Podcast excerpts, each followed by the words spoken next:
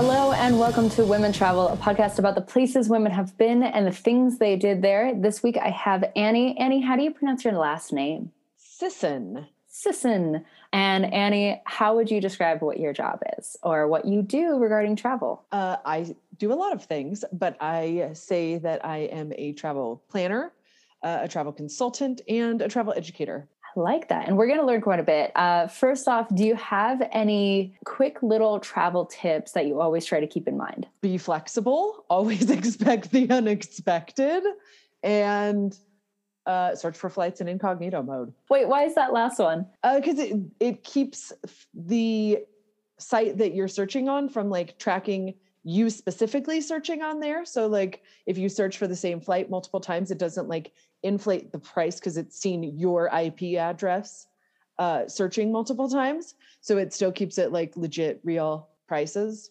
So it keeps it fresh rather than like kind of a, a skeevy car dealership situation. Right. Like, oh, you've searched for this, these flights on these dates to this place like a bunch of times. Clearly you want them. So now we'll tell you they're more because you're going to buy them anyway. That's good to know. Thank you. So, Annie, you're a, a travel guide, travel educator. How many countries would you say that you've been to? I like this is almost a, I don't want to make Hmm, this is almost a qualifications question, but I just want uh, listeners to know, like, I guess an, an impression of what your life has been so far. Okay, I will tell you. I don't actually count countries. Um, I, you don't count stamps in the passport? Nope, I don't, because my two days that I spent in Spain is not the same as the two months that I spent in Bosnia. So to say that I've been to X number of countries may not actually be a fair representation of what I know about a place or what my experience has been in a place. So I think I'm somewhere around 40 ish. I don't actually know. Okay. Nice. And uh, so, your expertise, when we were talking last time, uh, what areas or what regions do you tend to uh, feel the most confident about? Definitely Europe. For whatever reason, life has just pushed me back there over and over again. I have actively tried to plan trips to other continents, other places, and like just weird little things happen that make it not come together. And so, yeah, I've just spent the vast majority of my travels all across Europe. And then, so with this last year, what have you been doing? Um, I guess as a uh, maybe a band aid or maybe like a substitute for like the wanderlust that I know that you've you experienced quite a bit. Uh, I've actually had to like during the COVID times, I had to do zero travel things. Like it was it was just too it was too painful like people asked me to do virtual travel events or different things like that and i was like i can't like my heart is so broken i cannot mm. even think about it so i went back to coaching so i have done business coaching and empowerment coaching for women in the past and so i spent the last year and a half doing that before you know the world started coming back to life and now we can do travel things again a little bit. Things. I feel like there's a lot of bravery in acknowledging that like something kind of hurts too much right now and to just take a step back from that. Uh, so I just want to say I'm really impressed by that choice um, to do what's best for you. It sounds like. Uh, yeah, I don't even feel like it was a choice. It was just like my, uh, there was that part of me just like nope it's almost like um like the best analogy i can come up with is like it's like a tourniquet. Like i had to like cut off the blood flow to that part of myself or i was not going to be okay. So i just had yeah. to like nope we can't go there. Um so now you're vaccinated uh and so you're planning a trip to scotland and so kind of can you tell me about what your what your goal is with that project and how I know that there's a YouTube video online for people who want to learn more.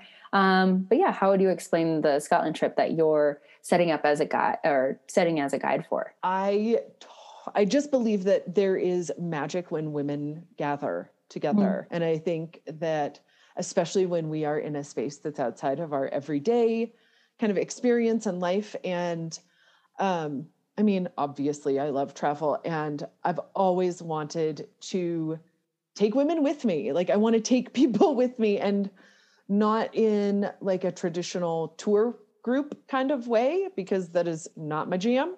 So I wanted to create a different kind of experience for women so that the hard parts are taken care of. Like, you know, they show up with their suitcase and they don't have to worry about managing all of the logistics of where we're going to stay and what we're going to do and you know uh, how we're going to get from place to place and all of that stuff so that they really get to just be present and not think about all of the things that you know women are like 80% of the travel decision makers and the travel planners and so you know when they are on vacation they are still doing all of the work so i wanted to give them a space where they didn't get they didn't have to do that and where it really just got to be like, this is a trip with your girlfriends. Like, I do not have an itinerary of like, we're doing this at 9 a.m. and we're doing this at noon.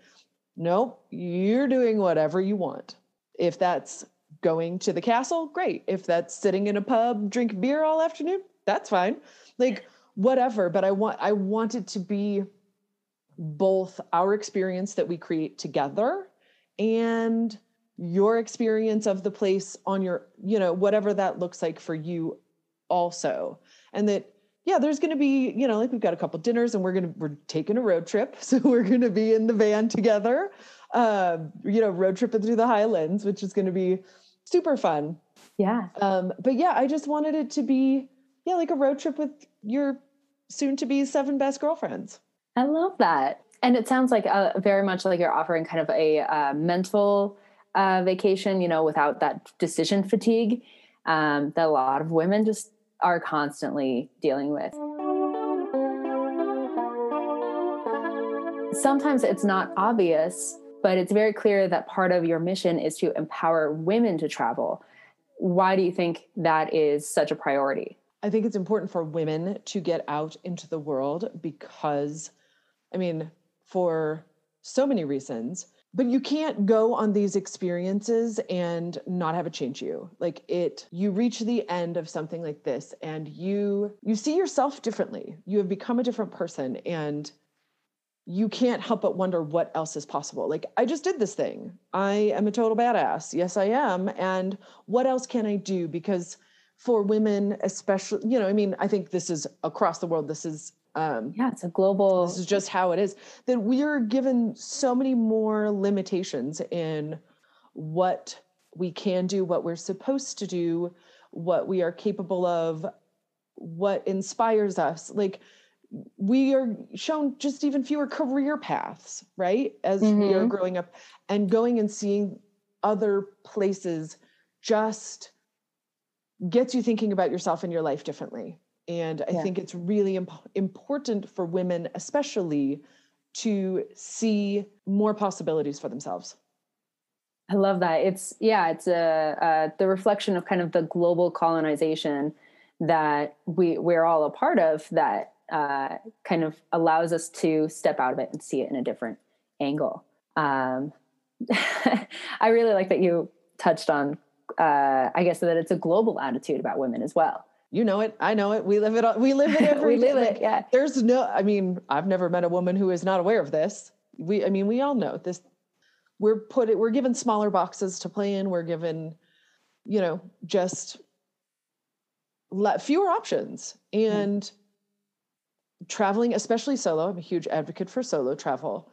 Gives you so much more confidence to be like, mm, I see that box you want to put me in. Nope, I'm good. Thank you. good. Moving on. We'll dodge it.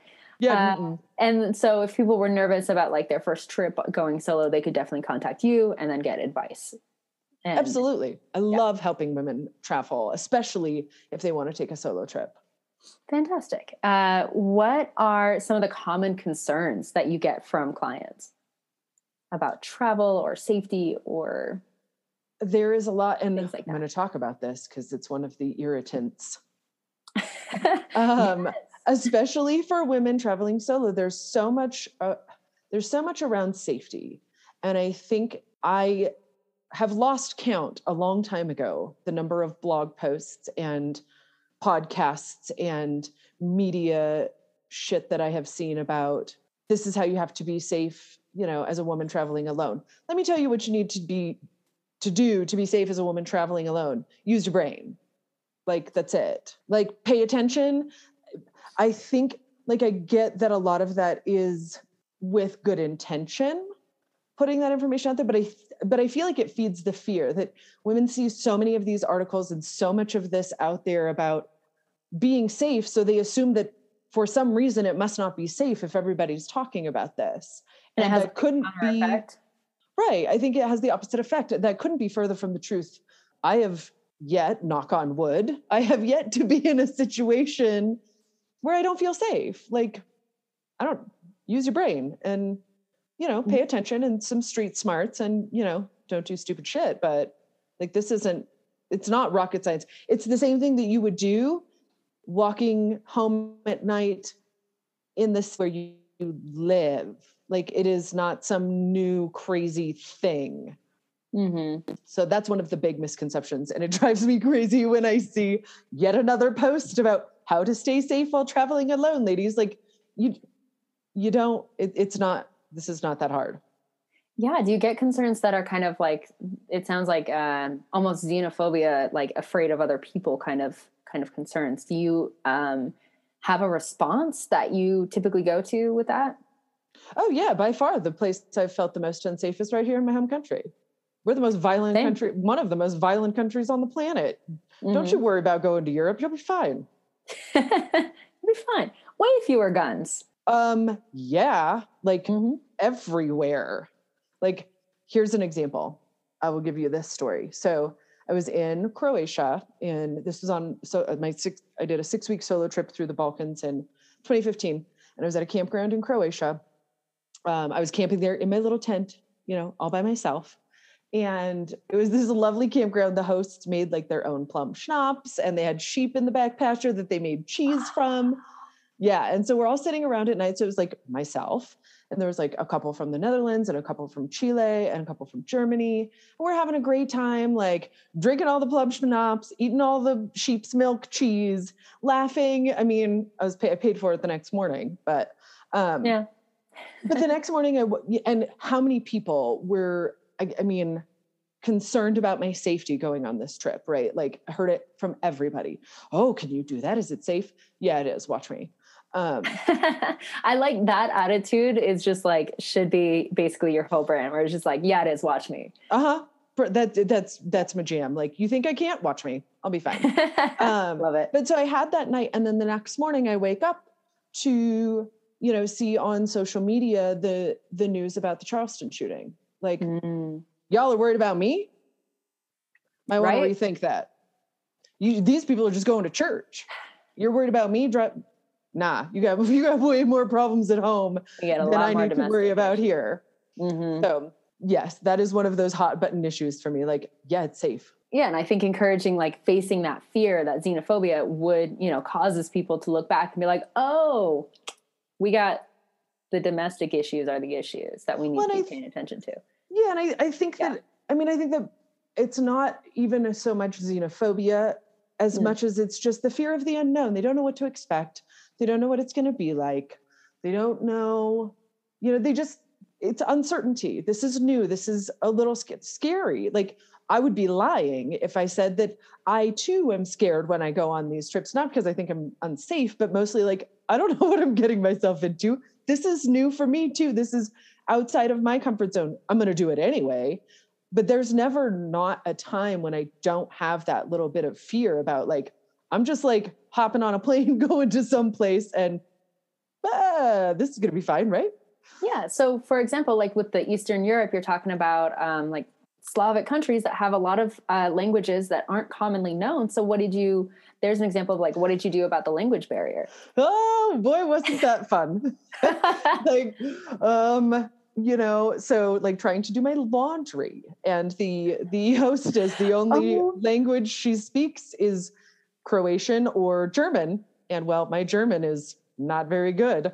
Uh, so she, it's a lot of pointing, and you know, and we figure it out. We put a lot of stake on the language barrier also, but like I didn't go, I didn't know more than like hello, thank you, please. And I'm pretty sure that's oh, and beer, you know, when Ah. I went, yeah, figured out how to say beer real fast. Um, but I didn't know how to say anything other than that for that entire six weeks in any of the countries that I visited. Most people are kind and, you know, speak some amount of English, but we humans are resourceful. We point at, you know, we figure it out. Do you feel like you still got a sense of the culture and like did you did you I guess how connected did you feel without the language? Cuz that's a long time to go without being able to just word vomit, I guess. It is. And it is uh, let me tell you when I went on that solo trip, I was not the thing that I was most concerned about or most, you know, nervous and afraid of was not the whole like driving myself around a bunch of countries and not speaking language. I was way, way more nervous about like that is six weeks alone with me and my brain. Yes, that is that's uh, just me and myself. It, that's the thing we, I was the most nervous about. I won't even lie yeah. about it. I was like, oh my God, what have I done? This is six weeks alone with myself and hands down one of the best things I've ever done for myself. Yeah. Absolutely. Absolutely. You know, and it's not that you don't this one of the things I love about solo travel is that you have so many more opportunities to connect with the destination than when you're traveling with other people because you know like walking around the town if you're with a traveling companion you're talking to that person you're pointing at these things you guys are having your own experience together when it's just you you're in the moment you're way more open to making those connections with local people having those conversations. You know you don't need a ton of same language to you know get the point across. Mm-hmm. um, so i actually had a ton of really great interactions. I have made friends from that trip that i still stay in touch with. Um, so yeah i mean the language barrier it happens sometimes but it's really not as much of a thing as you might think. So there was an interview with the traveling spud and she was talking about how like through hostels and stuff she would end up you know making good friends with a lot of traveling people as well. And i was wondering about that. What was your i guess um, do you feel like there was a balance or was it pretty even between meeting locals or meeting just other people traveling um, when you were out and about? Um it's kind of a mix. Like yeah you know for that particular for that particular trip i was camping but um in others i've stayed in hostels I mean, and i did do hostels for part of it once i got into the part of europe where it was just as cheap to get a hostel bed as a campground. Um but yeah it was really a mix of you know locals like whether it's shopkeepers or the people i'm like renting my little space from or whatever to yeah like one um in Sarajevo, they put another girl in the room with me. It was just the two of us. But we ended up like road tripping from there to Budapest Budapest together. Like she was headed that way anyway. Her bus was going to take her 36 hours. I was like, "Well, I'm driving, so you could just like come with me if you want." A little bit shorter. Yeah. Yeah, so it was really it's really a mix. Fair enough, and it like depends on what you expose yourself to, it sounds like.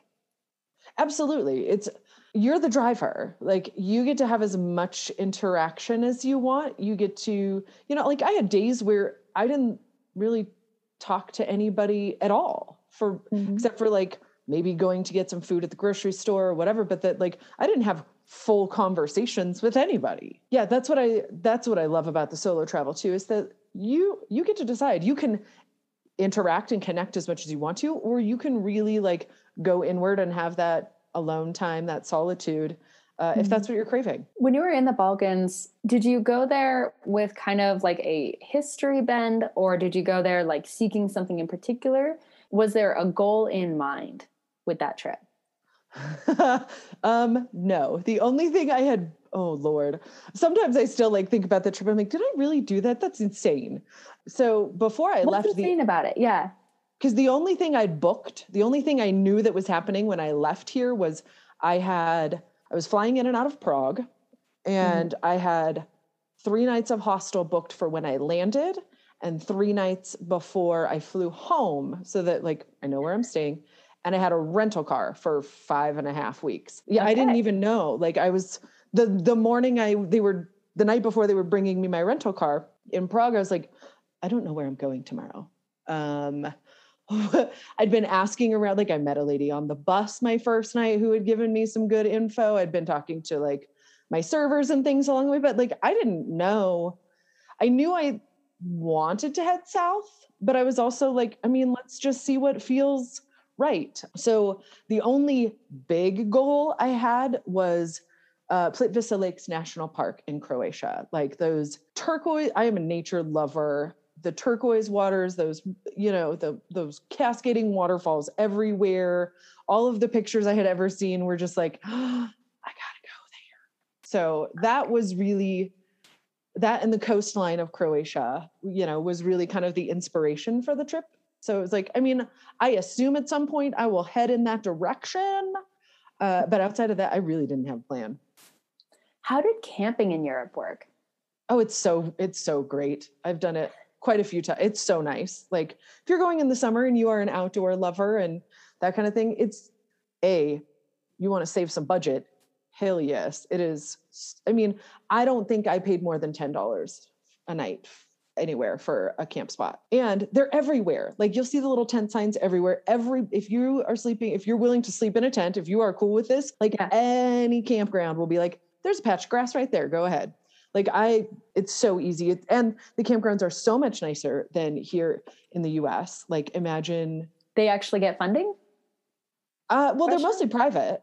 They're oh, mostly okay. private, privately owned. Um, but it's like they all have shower blocks and running water and uh, some of them have a place to do your laundry some of them have like a concession place where you can like get snacks and beer and whatever like it's like your koa but for ten dollars. Like it's nice. so I love camping in Europe. I'm a huge fan. Okay. Saves yeah. a ton of money. And if you're going somewhere, like if you want to go out into the countryside, out into the nature, it's a great way to save a ton of money. Did you bring a tent with you or did you you brought one with you or did you buy it there? No, I brought it with me. I have a little one person tent I, okay. I joke, and maybe this is morbid, but it's like call it my coffin tent because that's like all. That's what they look like, though. It's like yeah. enough for my body. Yep. But it was fine because I had the rental car, so mm-hmm. you know I could just leave my backpack or whatever in there. Um, and yeah, I just you know I've got that in my sleeping bag. So I did check a bag because I had to check a bag to fit all my camping gear. So that was like an extra what like fifty dollars to check a bag. But the difference between you know what I pay uh, every freaking night the whole trip makes up for the difference. And yeah. I get to like get out into the boonies and see some really cool places that most people don't take the time to go. That sounds like something that like i really want to move towards personally is like getting more into the camping getting more into like what would the people who live here do on vacation? Um, totally. Yeah. Yep. and you'll go to those campgrounds and you know like in the balkans uh, you know, there was lots of people with their motorhomes that had driven from across the continent, you know, people from like the Netherlands and France and Germany or whatever, but this is where they come on vacation. Ah, I love that. I also, uh, from personal experience camping, highly recommend bringing a deck of cards. That is the best way that I've ever made friends. Just camping, you can talk to any stranger if you're like, hey, you want to play cards? You seem interesting. Let's play a game. Right. yeah. Yes, I spent plenty of time with my Kindle. uh-huh. I can fit like a zillion books on that sounds tiny Kindle. Yeah, that totally makes sense because you know talking about that solitude of just like wanting mm-hmm. to chill and chill in nice places and read books uh, sounds like a fantastic time. Yeah, it was it was great. like I mean, I would do that. Just go to a cafe, take my you know throw my book in my little day yeah. bag, and go get a coffee and sit and read a book and watch the world go by. And like, yeah, this is all right. It's the way to do it. What is your favorite travel book, or do you have a favorite? Ooh, favorite travel book. That's a good question. One that I read, uh, uh, one of my girlfriends bought it for me, and it was really interesting. It's called Lunatic Express. Ooh. And it is, yeah, it's this guy, he's a journalist. It's been a few years, so I may not remember the details. But basically, he goes around the world and uses like the sketchiest transportation, like what the locals use. You know, when you hear about people getting killed on a train in India or people drowning on a boat in Jakarta or whatever. And he goes and takes these, you know, goes on these methods of transportation that, you know, he has been writing about or hearing about for all this time. And it was really, really interesting to hear his perspective um, and kind of what he learned through that experience of traveling like the people there do and having to use those methods of transportation. It was really interesting. My mind immediately goes to that like there's kind of it's hard to experience something like that without like judging the circumstances that requires the use of that like of of such dangerous, you know, daily modes of commuting. And so I'm wondering does he come from like is he just very objective? Is he a little bit judgmental? What do you like what would you say the tone is in that book? I felt like it was way more curiosity like what is life like in this place that requires that this is what people are using you know need to use have to use whatever. It was i felt like it was way i didn't feel like it was judgmental. I felt like it was way more trying to give people perspective about like what life is like in these places where this is the mode of transportation and this is and talking about the people that he met where like this guy has to go back and forth on this boat you know however many times a week to make his livelihood you know um so yeah i didn't feel like it was i didn't feel like it was judgmental. I felt like it was way more of just kind of an observation of like mm-hmm. okay what's this about? Why why do these things happen? And what's life like in these places where this is the transportation or this is what people have to use to you know get through their daily lives? All right lunatic express. I like that. I'll have to check that out um, and then lastly, what is something that you're hopeful about? Oh man, after I know, COVID, it's, it's a tough just, pull. Yeah. right now, I'm just hopeful that these plane tickets I just booked last week that are we're gonna yes we're gonna yes. actually leave the United States again. This is the longest it has been since 2008. This is the longest it has been since I have left the country. So I am super hopeful that that's happening. I got to ask you so, personally, for me, airports have still not lost their, I guess, weirdness. Like, the, an airport is the strangest place to be. And I was wondering about that. Do you still like airports or are you kind of like over them? Airports, I'm fine yeah. with economy seats on a plane, less fun. That's a good point. Yeah. Yeah. I love it. the airport experiences. I love like, all right, I'm through security. It's time to like get a drink and relax. And like, this is where the adventure starts is yeah. at the airport where this is like, okay, here we go. We're going on, we're going on an adventure. Yeah. Still totally love the airport. Yep. And then once I get on the plane, things are less fun. a little claustrophobic for sure. I have really long legs, and so economy seats are really uncomfortable. Oof. And yeah. I'm also, you know, I'm a budget traveler. The idea of paying more money for, for sometimes I will, I'll pay for an exit row. Like I'll pay a little more money to have some leg room. But yeah. Or you get the true golden ticket, which you can't pay for, and that's when you end up being on one of the emergency. Ah, uh, yes. That's or the golden yourself ticket. like I know I've for one of my this upcoming flight, I have booked, you know, one seat in a two seat row, and I am like keeping my fingers crossed that nobody else takes that seat yes. next to me. Fabulous. That's a good. That's good um, optimism, and I hope you have a fantastic birthday trip. That sounds very cool. Uh, can you remind me where are you going again? So I am spending 38 days. I am starting in Albania for about two weeks and then uh, up through Montenegro. I'll spend about a week there. And then I'm going to meet my husband in Dubrovnik. And then we'll take a bus to Sarajevo and fly to Istanbul for my actual 40th birthday. Istanbul and Constantinople. I know. I know. I can't wait to be there. And like, can I? Am I? Is it? Are they going to throw me out if I like sing that song and do that dance can somewhere? You put that like at least in your hotel, like do something with that. I'm gonna have to. Yeah. Now, now I won't be able to not. well, fabulous. Thank you so much for your time, Annie. And I hope you have. Uh, I hope we can touch base after your birthday trip. That I would love to hear more about it. Totally. That would be great. Let's do it. In review, make sure to use incognito mode when you're searching for airfare.